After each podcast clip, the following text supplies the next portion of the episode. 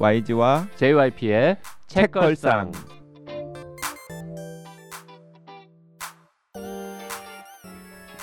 책에 관한 걸쭉하고 상큼한 이야기 YG와 JYP의 책걸상이 찾아왔습니다. YG 강량구입니다. JYP 박재영입니다.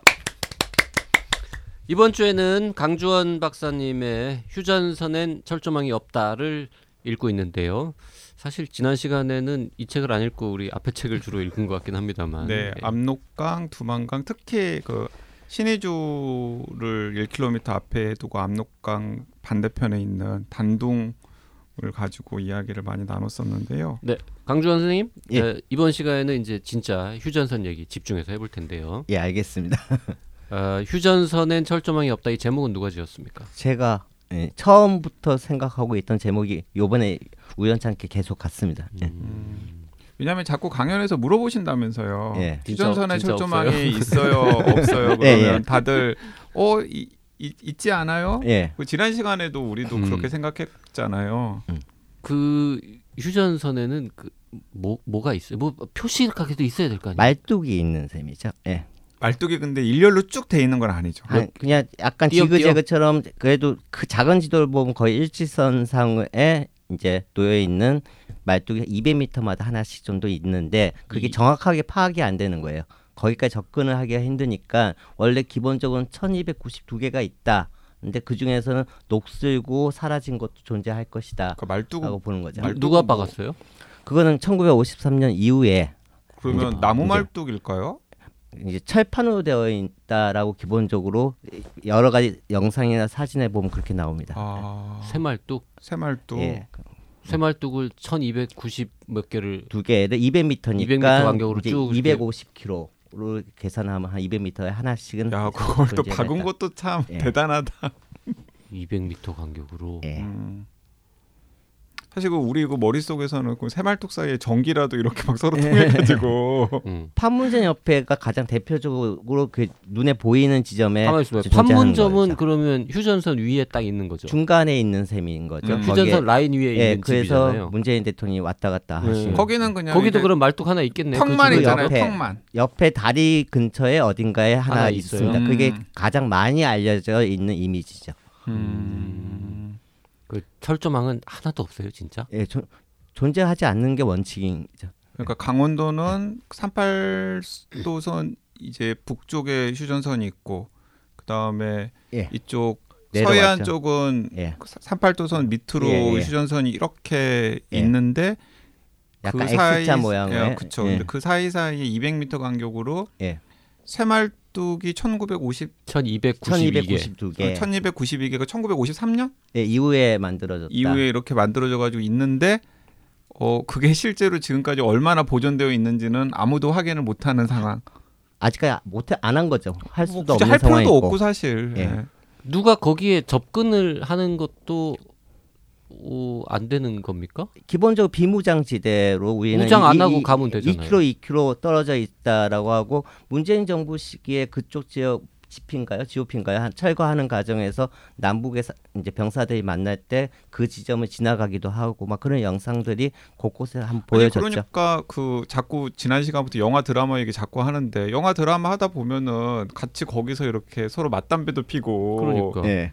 그러잖아요. 그 그 맞. JSA라는 영화도 예. 전혀 불가능한 얘기는 아닌 거죠. 아니, 존재하는 공간인? 거죠. 맨날 맨날 그럴 것 같아요. 그러면 예. 어쨌든 그 말뚝을 사이에 두고서는 뭐 야 너 말뚝 넘어오지 마, 넘어오지 마 예. 이런 것도 없겠네요, 예, 그냥. 그런 거죠. 그냥 2km, 2km 위에 물러나서 있자라고 약속을 한 거죠. 음. 53년 이후에. 그러니까 밤에 이렇게 비무장지대 순찰하다 보면은 어떤 경우에는 남쪽 병사가 북쪽으로 넘어가기도 하고 어떤 경우에는 북쪽 근데 병사가 남쪽으로 어, 넘어가기도 하고 그렇겠네요. 2km는 예. 사실 그냥 보통으로 걸어가면 한 30분 걸리는 거리잖아요. 예, 예, 예. 꽤 멀잖아. 예, 예. 그렇죠. 근데- 뭔다 뭘다고 뭔가 모르겠네요. 어떻게 만났지 그 중간에서? 근데 그 2km가 원래 기본이었는데 남쪽과 북쪽이 조금씩 이제 잡아먹었다는 표현을 쓰는데 거리가 주- 좁혀지는 지점들이 존재를 하는 거죠. 그래서 전망대들이 뭐 800m 앞에 북한이 보인다, 막 음. 그런 지역들이 음. 원래 원칙은 2km, 2km인데 군데군데 남쪽도 좀 거- 올라가서 철조망을 만들었고 남방 한계선에 음. 북쪽도 좀 더 내려와서 음. 북방 한계선을 설정해놨고 그 지금 우리가 흔히 철조망이 있다라고 머릿속에 떠올리는 건그 예. 남방 한계선과 북방 한계선의 예. 철조망이 있기 때문에 예, 그렇죠. 그걸 이야기를 하는 거죠. 예, 그 거리가 다 4km 균일하게 맞춰져 있는 게 아니고 어떤 데는 되게 가까이 서로 이제 들어와 있다는 지역이 그러니까 우리 저 존재하는 거죠. 애국가 어, 예. 화면에도 나오고 예.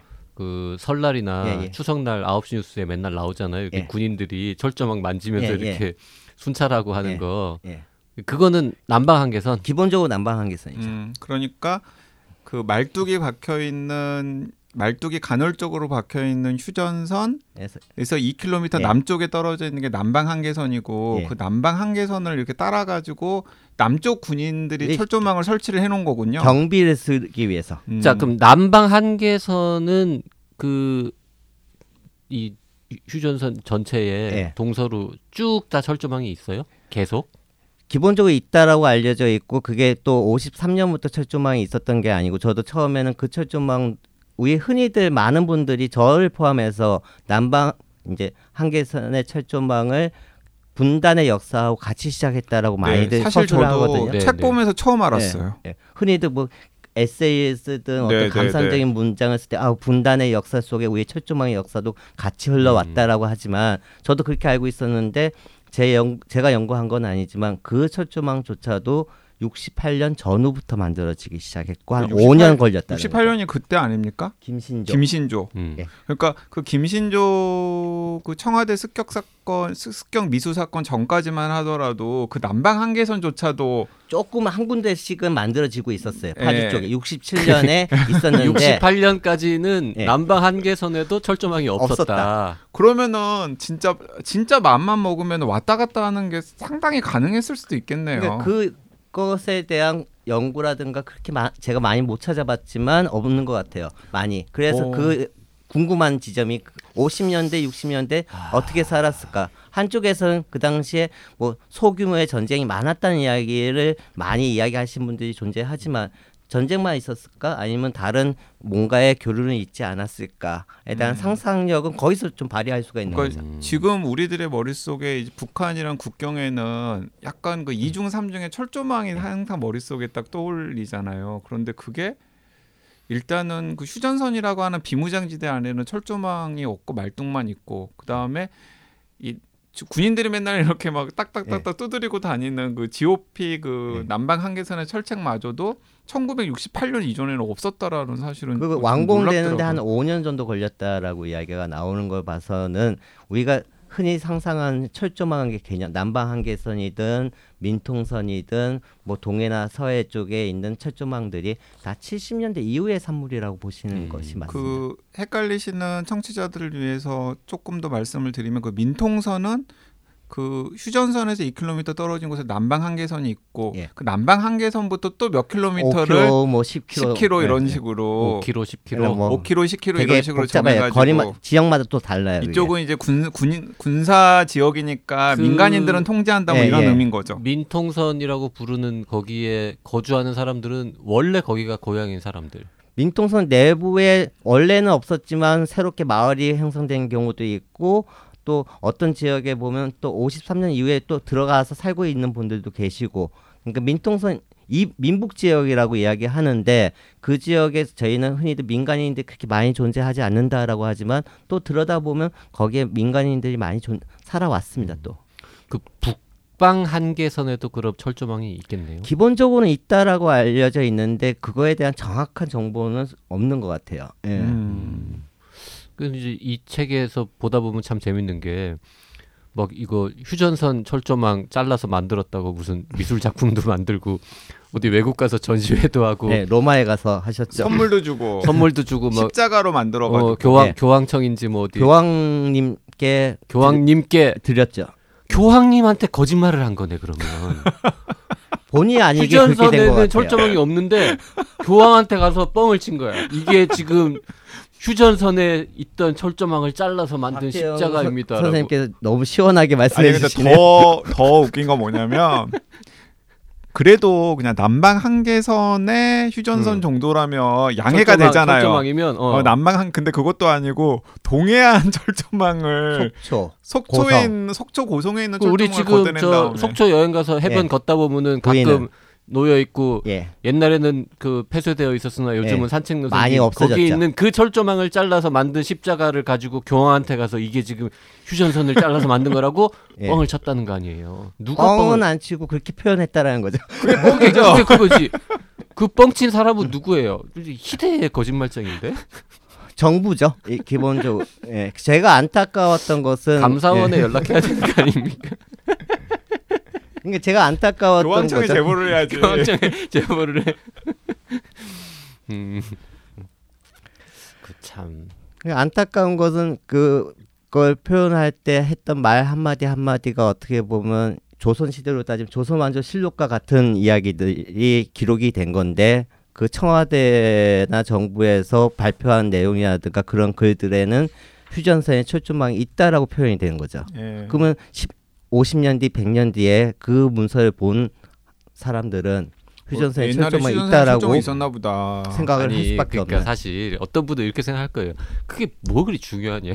철조망이 휴전선에 딱 있는 예. 거랑 어, 2km 떨어 떨어져서 남바 한계선에 있는 거랑 그래서 뭐 어쨌다고라고 생각할 수도 있는데 또 어떤 분들은 그렇게 많이들 이야기해 주세요. 근데 그런 분들을 보면요. 명칭 하나 가지고 되게 따지시는 연구자분들이시거든요. 음, 우리가 탈북자라고 이야기해야 돼. 북한 이탈 주민이라고 이야기해야 돼. 저쪽 세- 북쪽이라고 세터민, 이야기해야 돼. 아. 막 그런 거 가지고 격렬하게 논쟁을 하시는 분들인데 또 이 문제 가지고는 좀 약간 너그러우신 분들이 또 생각 외로 많아요. 근데 제가 진짜 바보 같은 게 그 저는 DMZ 환경 생태 이런 데 관심이 좀 많고 뭐 관련해서 DMZ 근처에서 군 생활도 하지 않았습니까?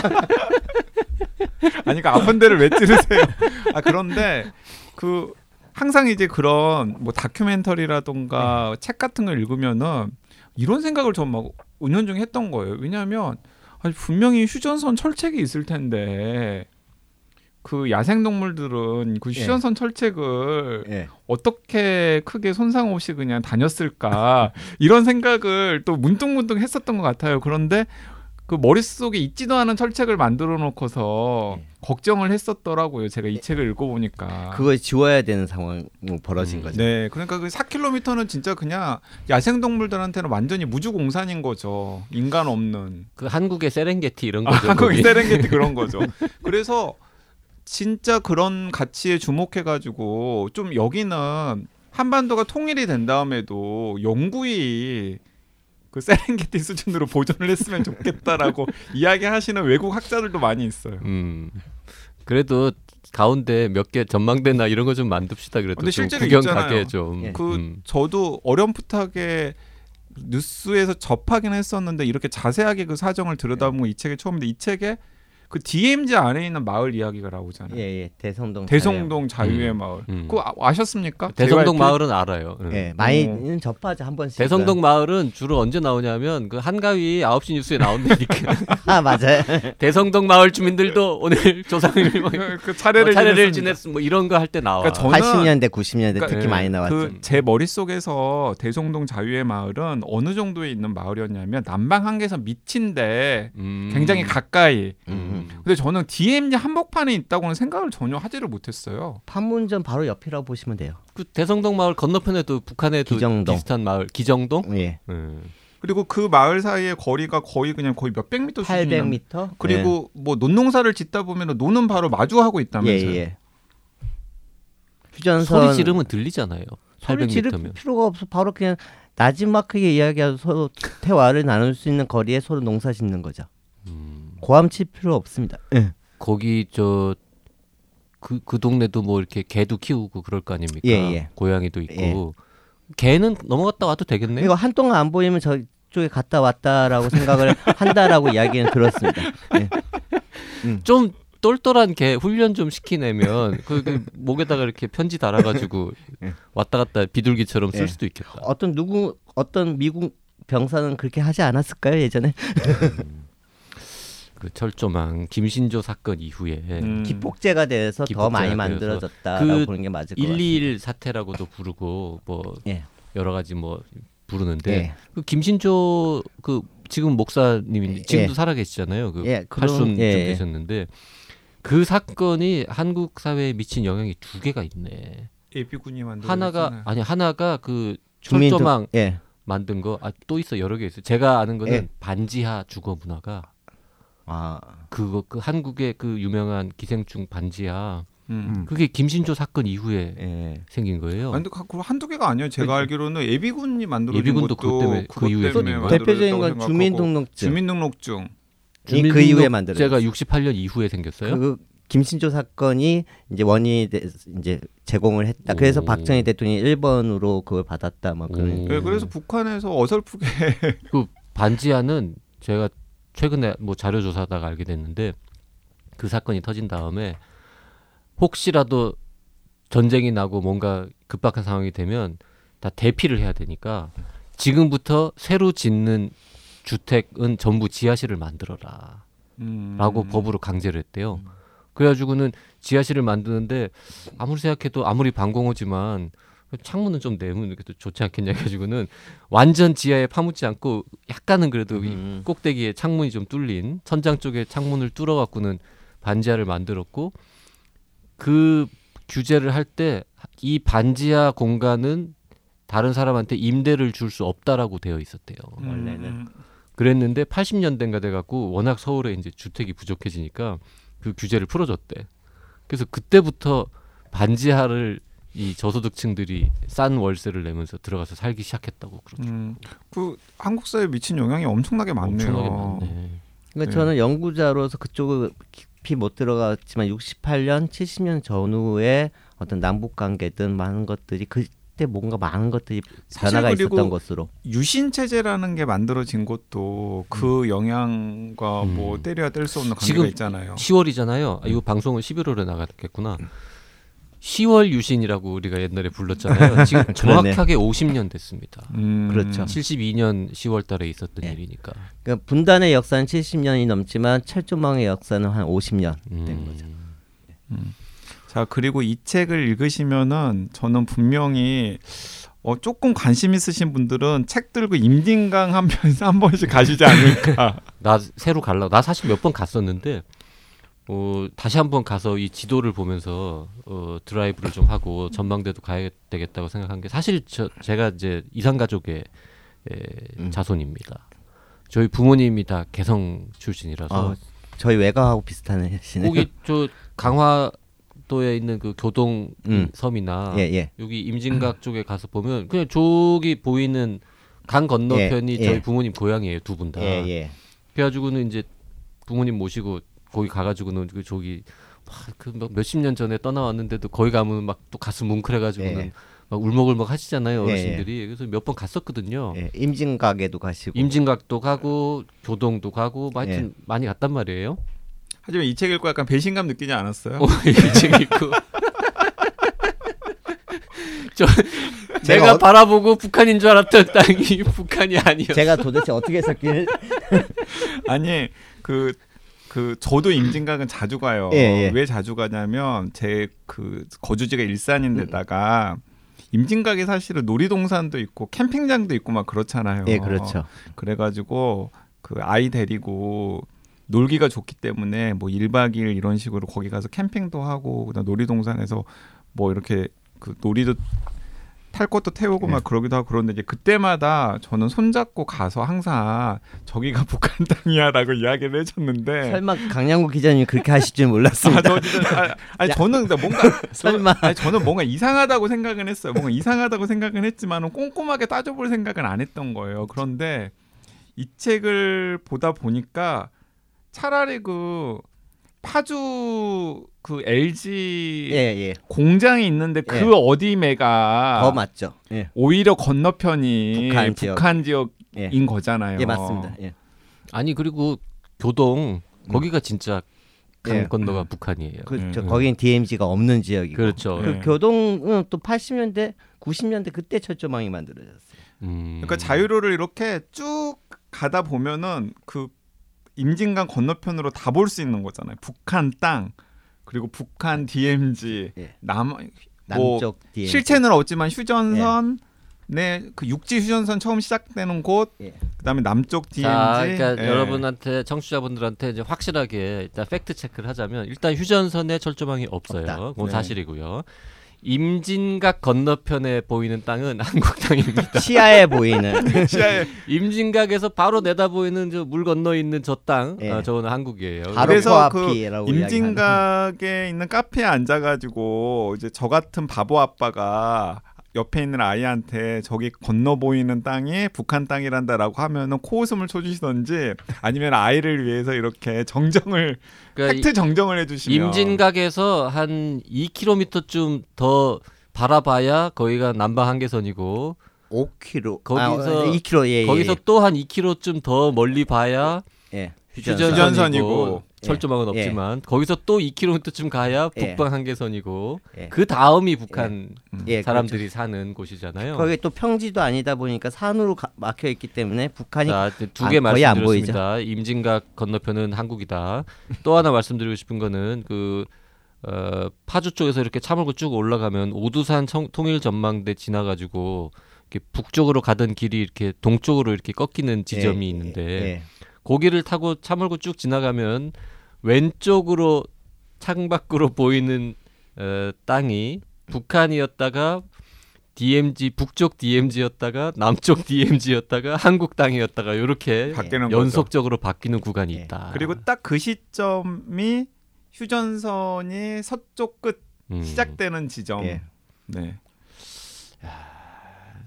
아 그래서 이걸 알고 요것만 체크해도 이 책을 읽은 보람이 있는. 그러니까 이걸 알고 거기를 지나갔으면 진짜 뭔가 다 달라 보일 건데. 음.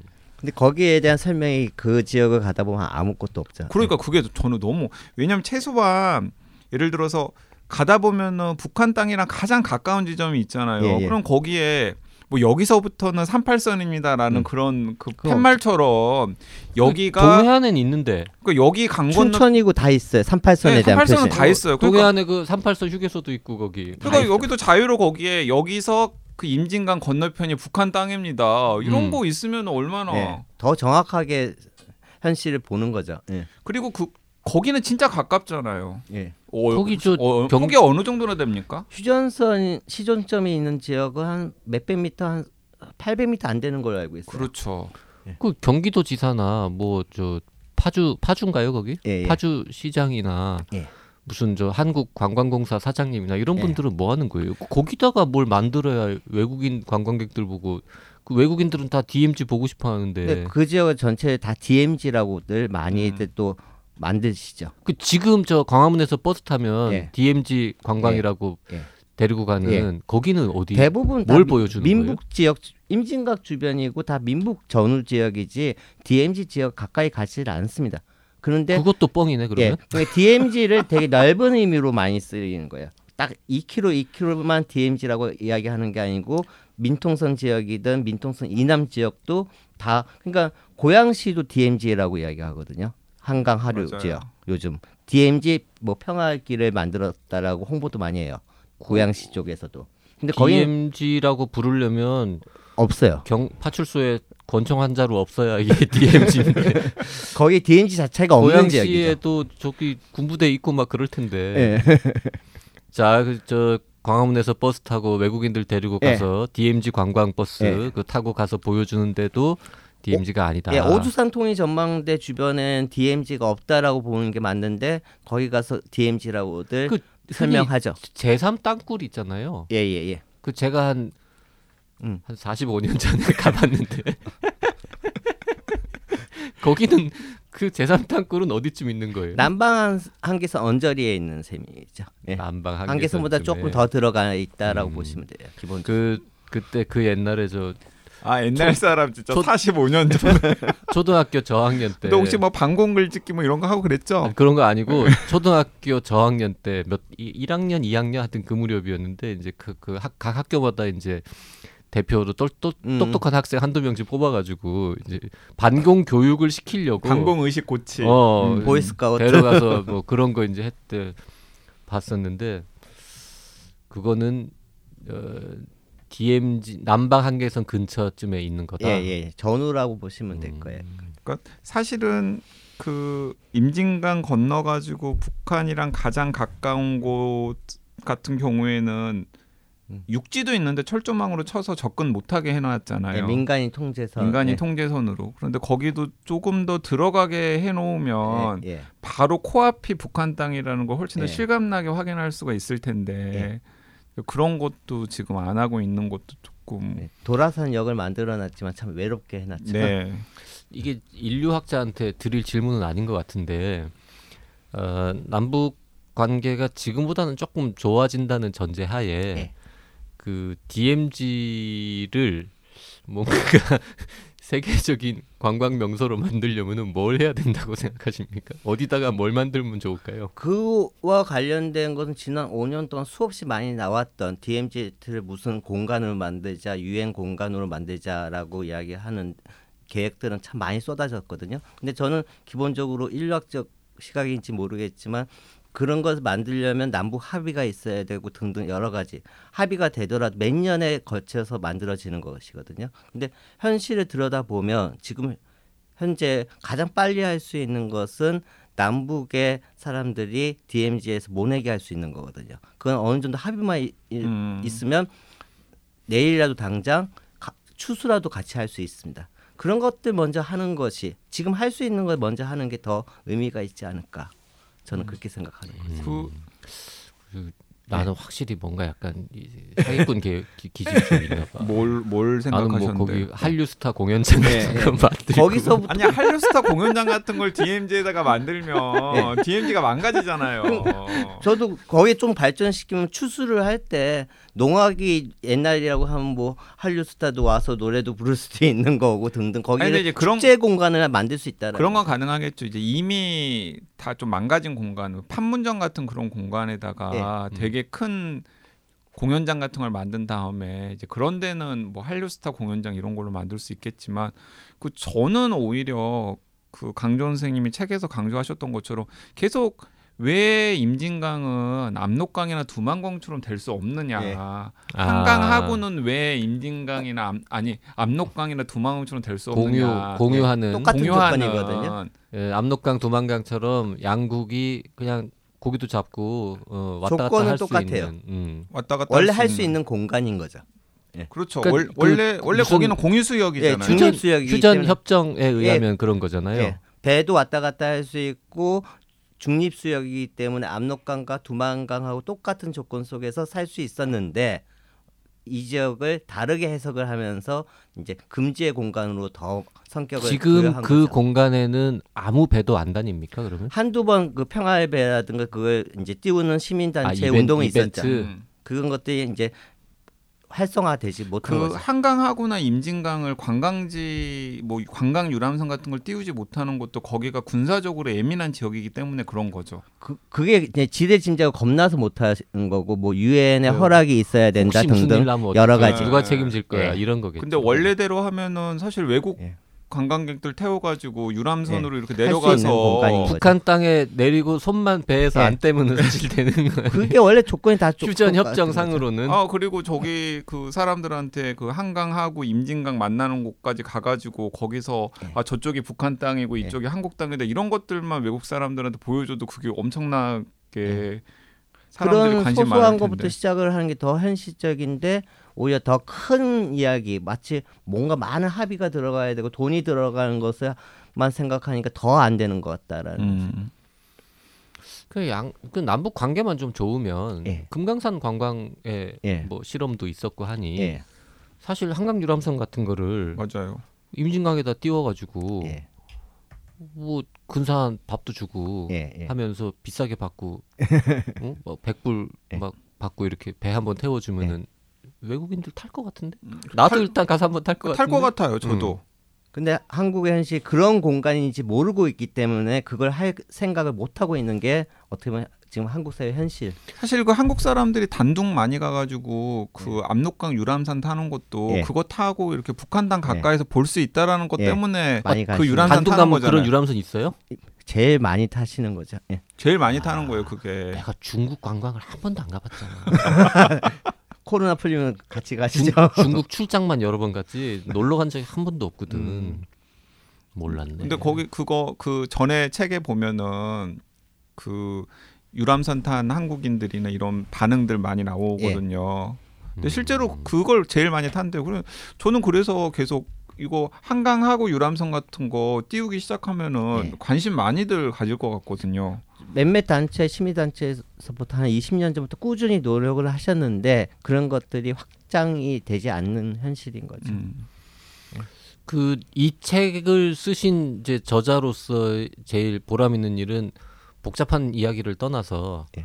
일단 휴전선에 진짜 철조망이 없고 임진 임진각 건너편은 북한 땅이 아니다. 요 요거만 사람들이 알아줘도 보람을 느끼십니까? 아, 보람이 있고요. 그걸 알아가는 사람이 한 명이라도 더 늘어나는 게 저한테 보람인데 그게 쉽지는 또 않은 것 같아요. 음. 그만큼 워낙 편견이라든가 잘못된 인식이 있기 때문에 한 연구자로서 개인의 힘으로 그걸 무너뜨린다는 건 쉽지 않다라는 것도 이제 느끼는 현실이죠. 음. 그 강 박사님 죄송한데 그 99쪽에 나와 있는 음. 그 임진강 그림 지, 그림 이거 음. 사진 찍어가 캡처해 가지고 이 사진만 네. 뭐그 자기 SNS에 책걸상 청취자들 뭐 카페라든가 아니 우리 얼마든지 예, 그런데 저 올려도 됩니까? 더 좋. 어, 좋아요. 그러니까 왜냐하면 행복하죠. 이 지도를 보면 확실히 더 음, 설명을. 이해하기 쉬울 것 같아서. 예. 그러니까 우리가 그냥 머릿 속에 휴전선은 당연히 남북을 가로지 아니 동서를 네. 가로지르는 선이다. 작은 지도만 보면 그렇게 보이죠. 그렇죠. 음. 그렇게 생각하는데 이게 당연히 이제 한강도 그렇지만 꾸불꾸불하다 보니 예, 남북으로 된 어떤 지역은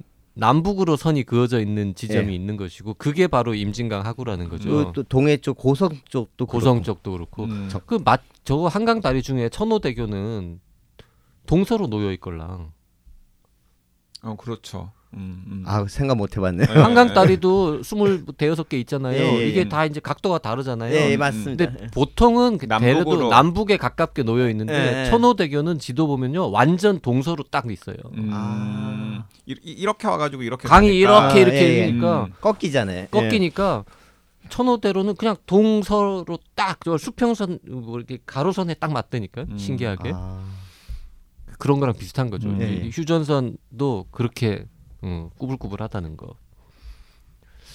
먹고 사는데 딱히 도움은 안 되는 얘기인데 재밌긴 하잖아 이게.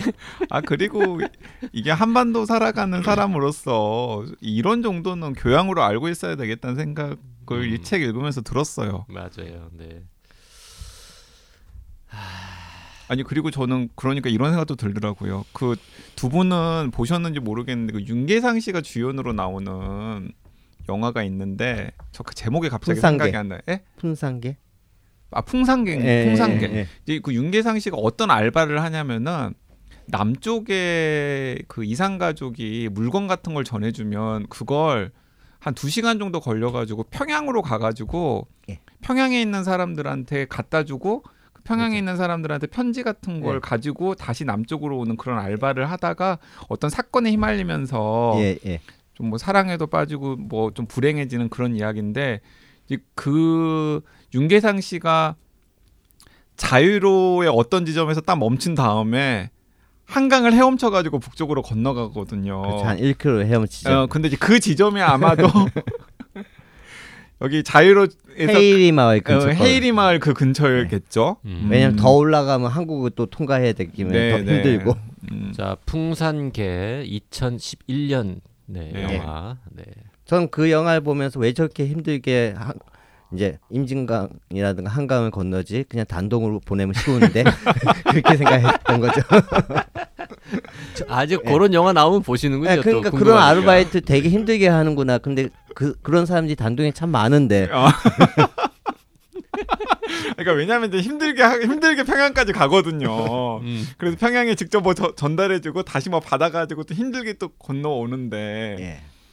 요즘 차편도 잘 되어 있고 뭐 다 되어 있는데 왜 저렇게 힘들까? 그 이제 단둥에서 강 건너 신의주를 많이 보셨을 거 아닙니까? 예. 그 이렇게 멀리서 보면 그좀 예. 먹고 살만한 것 같아요. 거기는. 기본적으로 저는 거기 신의주를 한 20년 정도 반, 지켜본 상황에서는 이제 기본적으로는 점점 나아지고 있는 그 기준이 어떤 건지 모르겠어요. 저는 어떻게 보면 단동에서 주변에 보면 단동에서 중국 사람들 기준으로 한국 사람들보다 북한 사람들 더 좋아하거든요. 왜냐하면 식당에서 돈을 더 잘 쓴다라고 이야기해요. 와. 왜냐하면 주재원들과 무역 일꾼들은 한국의 대기업의 뭐 부장 차장이 나왔다라고 볼 수가 있는 거거든요. 그러니까 단둥에 가 있는 한국 사람들은 네. 한국 사회에서의 서도 사회 또- 경제적 지위가 좀 다르죠. 상대적으로 예. 북한 출신으로 단둥에 나와 있는 사람에 비하면 낮은가 보다. 예, 그렇다라고 음. 볼 수가 있고 또 학교에서도 마찬가지예요. 한국 아이들보다 북한 아이들이 공부를 더 잘해요. 그거는 아. 그냥 북한 아이들이 똑똑한 게 아니고 북한 아이들은 주재원의 아이들이에요. 훨씬 더 신경을 쓰는 북한의 거죠. 엘리트들이 거기 나와 있기 예, 때문에 그렇기 때문에 다양한 사람들이 존재를 하는 거죠. 그러니까 제가 궁금한 거는 우리가 이제 외국에 가면 대충 이렇게 쳐다보면 그 건물들의 뭐 높이라든지 때가를 보면 예. 아이 동네 이 도시가 좀 사는구나 예, 예. 아, 여긴 진짜 가난하구나 이런 예. 느낌 있잖아요. 아니면 예. 좀 이- 여기가 좀 경제가 돈이 좀 어, 돈이 좀 돌아가는구나. 아니구나 이런 게 예. 음.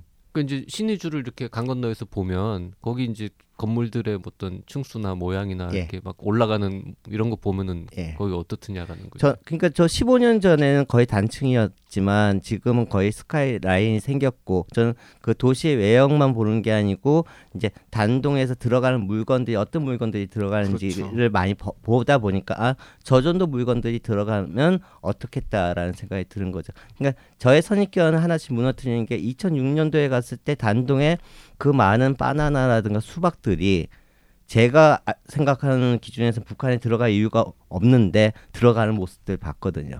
그때부터 이제 하나씩 아 북한이 내가 생각하는 거하고 좀 다른 측면들이 존재하는구나. 어려운 음. 사람들도 존재하지만 잘 바나나. 사는 사람들은 북한에도 네. 바나나가 있다. 예. 그 많이 80년대 들어가죠. 80년대 바나나 못 먹었죠. 나? 어. 초반에 하나 먹긴 먹고 먹었지. 1년에 한두 번 먹어서 그렇지. 소풍날 이런 날만 예. 먹은 거지. 그러니까요. 어, 그리고 바나나. 어. 바나나를 80년대까지만 해도 한 개씩 팔았잖아. 아 그리고 이렇게 무슨 다발로 이렇게 막 예, 그랬어요. 팔지 않았지. 저도 기억나는 게 초등학교 3학년 4학년 때 처음 먹어봤었던 것 같아요. 바나나를 그때는 바나나가 지금처럼 그렇게 흔하지가 않았었잖아요. 뭐 흔하지도 않았고 되게 비쌌죠. 네. 요즘은 어- 제일 싼 과일인데 네. 그냥 북한 사람들 중에서 아 좀 힘들어 보인다라는 사람도 있지만 어떤 사람들은 저하고 이제 건너편에 커피숍에 앉아 있는 저 북한 사람이 아래부터 위에까지 그냥 명품으로 되어 있는 모습들을 볼 때 우리가 아, 아, 는그 명품 브랜드요. 예 예 그걸 봤을 때 아 북한에 나보다 잘 사는 사람이 제법 있겠구나라고 아니, 파악이 되는 거죠. 그 단둥에도 꽤 고급 백화점 같은 거 있을 것 예, 아니에요. 당연히 강 있죠. 선생님은 이렇게 카페에 누가 앉아 있으면 저 사람 입은 옷 브랜드를 바로 보면 아시나 봐요. 너무나 허- 아, 유명한 브랜드로 되어 있었으니까요. 아, 음. 로고 크게 박힌 예, 거 예. 이런 거 주로 입으시는구나 그분들은. 예, 삼성 노트북에 어. 우리는 왜 진짜 부자들은 로고 안 아. 없는 거 입잖아. 예, 예. 아니 그 삼성 노트북을 씁니까? 삼성 노트북이든 삼성 핸드폰 같은 걸 이제 쓰거든요. 뭐 우리 시각으로는 어떻게 한국 걸 쓰냐라고 하지만 그 사람들은 거기에 한글 자판이 있기 때문에 편하기 때문에 그냥 쓰는 거예요. 음. 북한 사람들이. 어, 우리가 오히려 더 경직된 사회라고 볼 수가 있는 거죠. 북한 사람들이 쓰는 타자기의 자판도 우리랑 똑같습니까? 두 벌씩? 제가 그거의 개념을 잘 몰라요. 한국에서도. 아, 근데 우리랑 비슷하 또 네. 비슷하지 않을까요? 예. 어, 잘 모르겠네요. 저- 한 번도 생각 안 해본 거. 그러니까 요 저는 공병 공병우 박사가 그세세 벌씩, 벌씩이고 예, 두 근데 세 벌씩. 벌씩을 쓰실 것 같지는 않고 그냥 쉽게 음. 구할 수 있는 자판기가 두 벌씩 자판기니까 두 벌씩을 여기서 사용하지 차이가 나네요. 저는 그런 개념조차를 모르기 때문에 그러니까 저는 그 이게 기억을 돌이켜 보면 제가 2005년에 3박 4일 일정으로 평양 한번 갔었죠. 갔다 예. 왔었잖아요. 그때 저를 안내했던 분이 김일성 종합대학 그 조선어문학과 음. 나오셔가지고 그 남북 화해 남북 뭐 그런 공무원이 된 분이 가이드 가이드 겸 감시인이죠.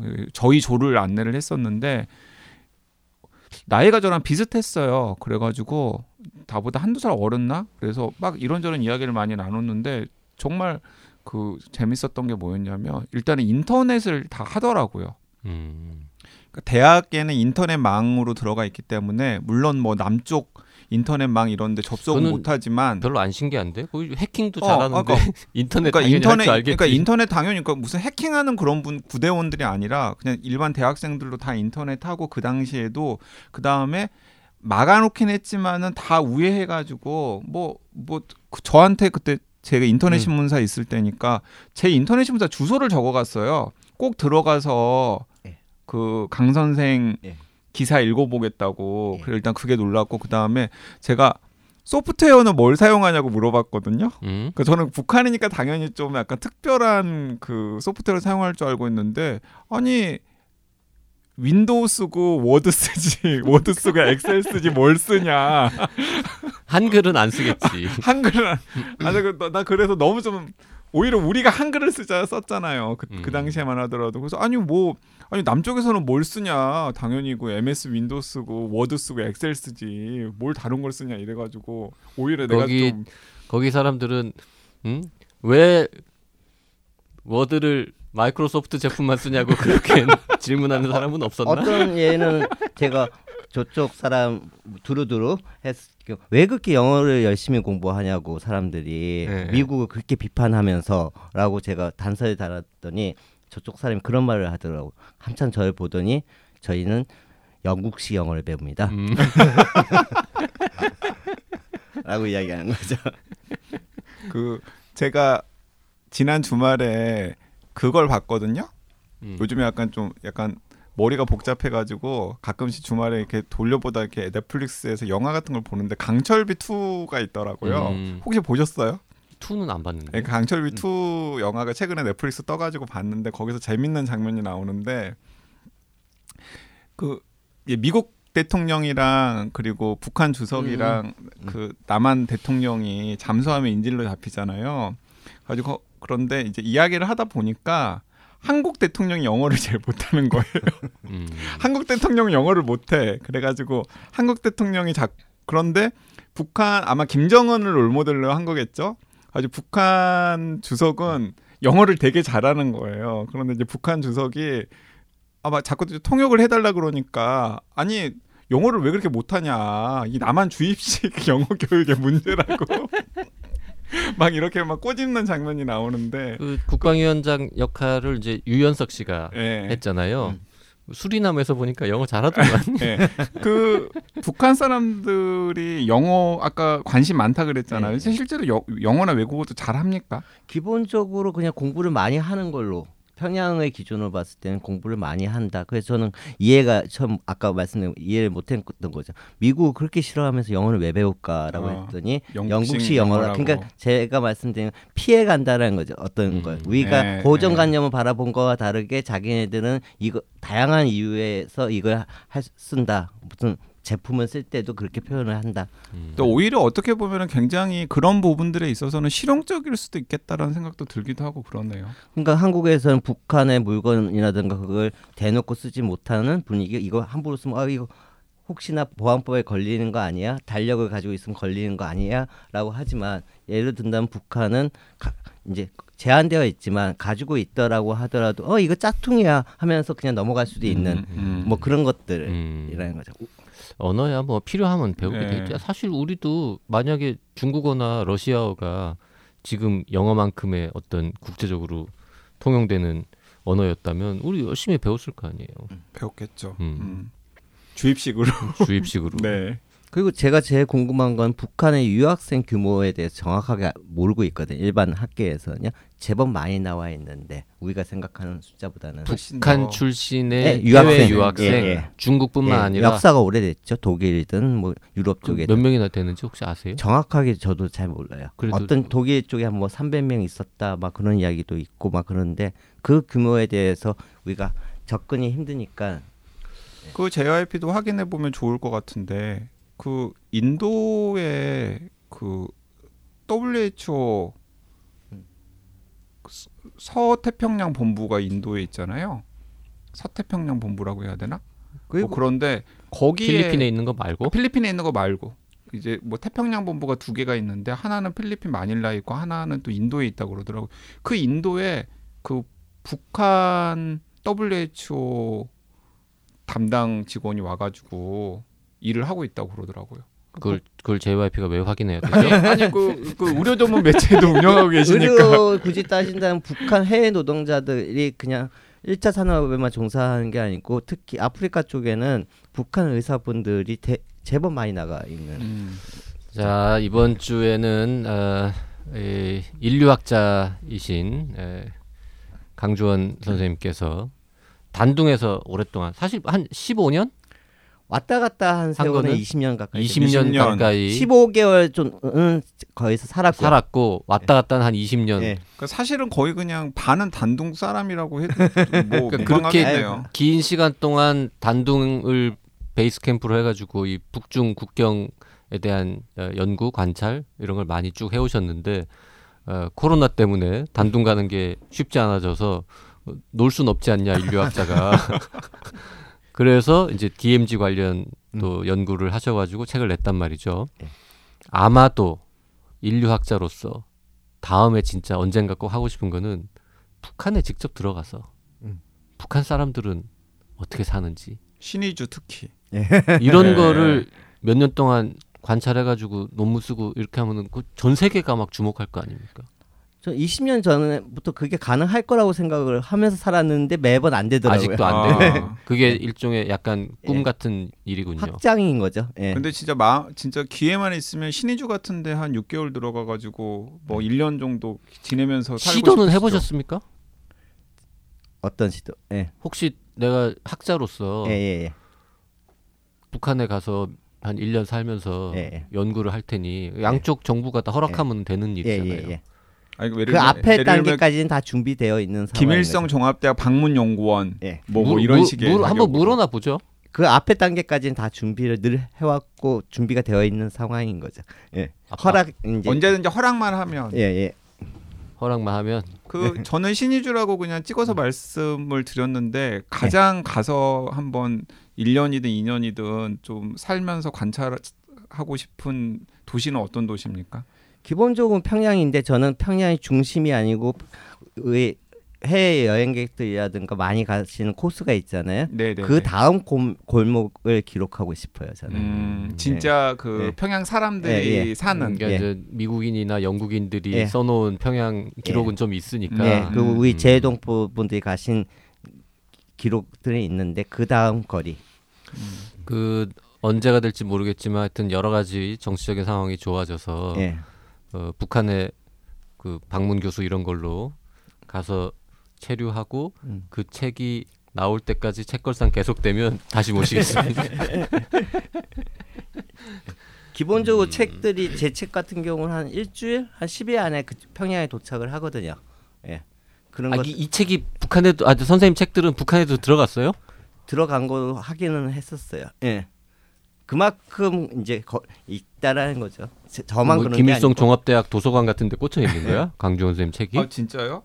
이 책은 아직까지 확인은 못했지만 두 번째, 세 번째, 뭐 첫 번째 책 같은 경우는 들어가 있다라고들. 그냥 제 책만 그런 게 아닌 거죠. 예. 어기기 기... 아, 한국 책들도 많이 한국 있어요. 책들도 북한에? 많이 자기네들. 필요하면 가지고 가는 강양구에 강원과학도 있을까요?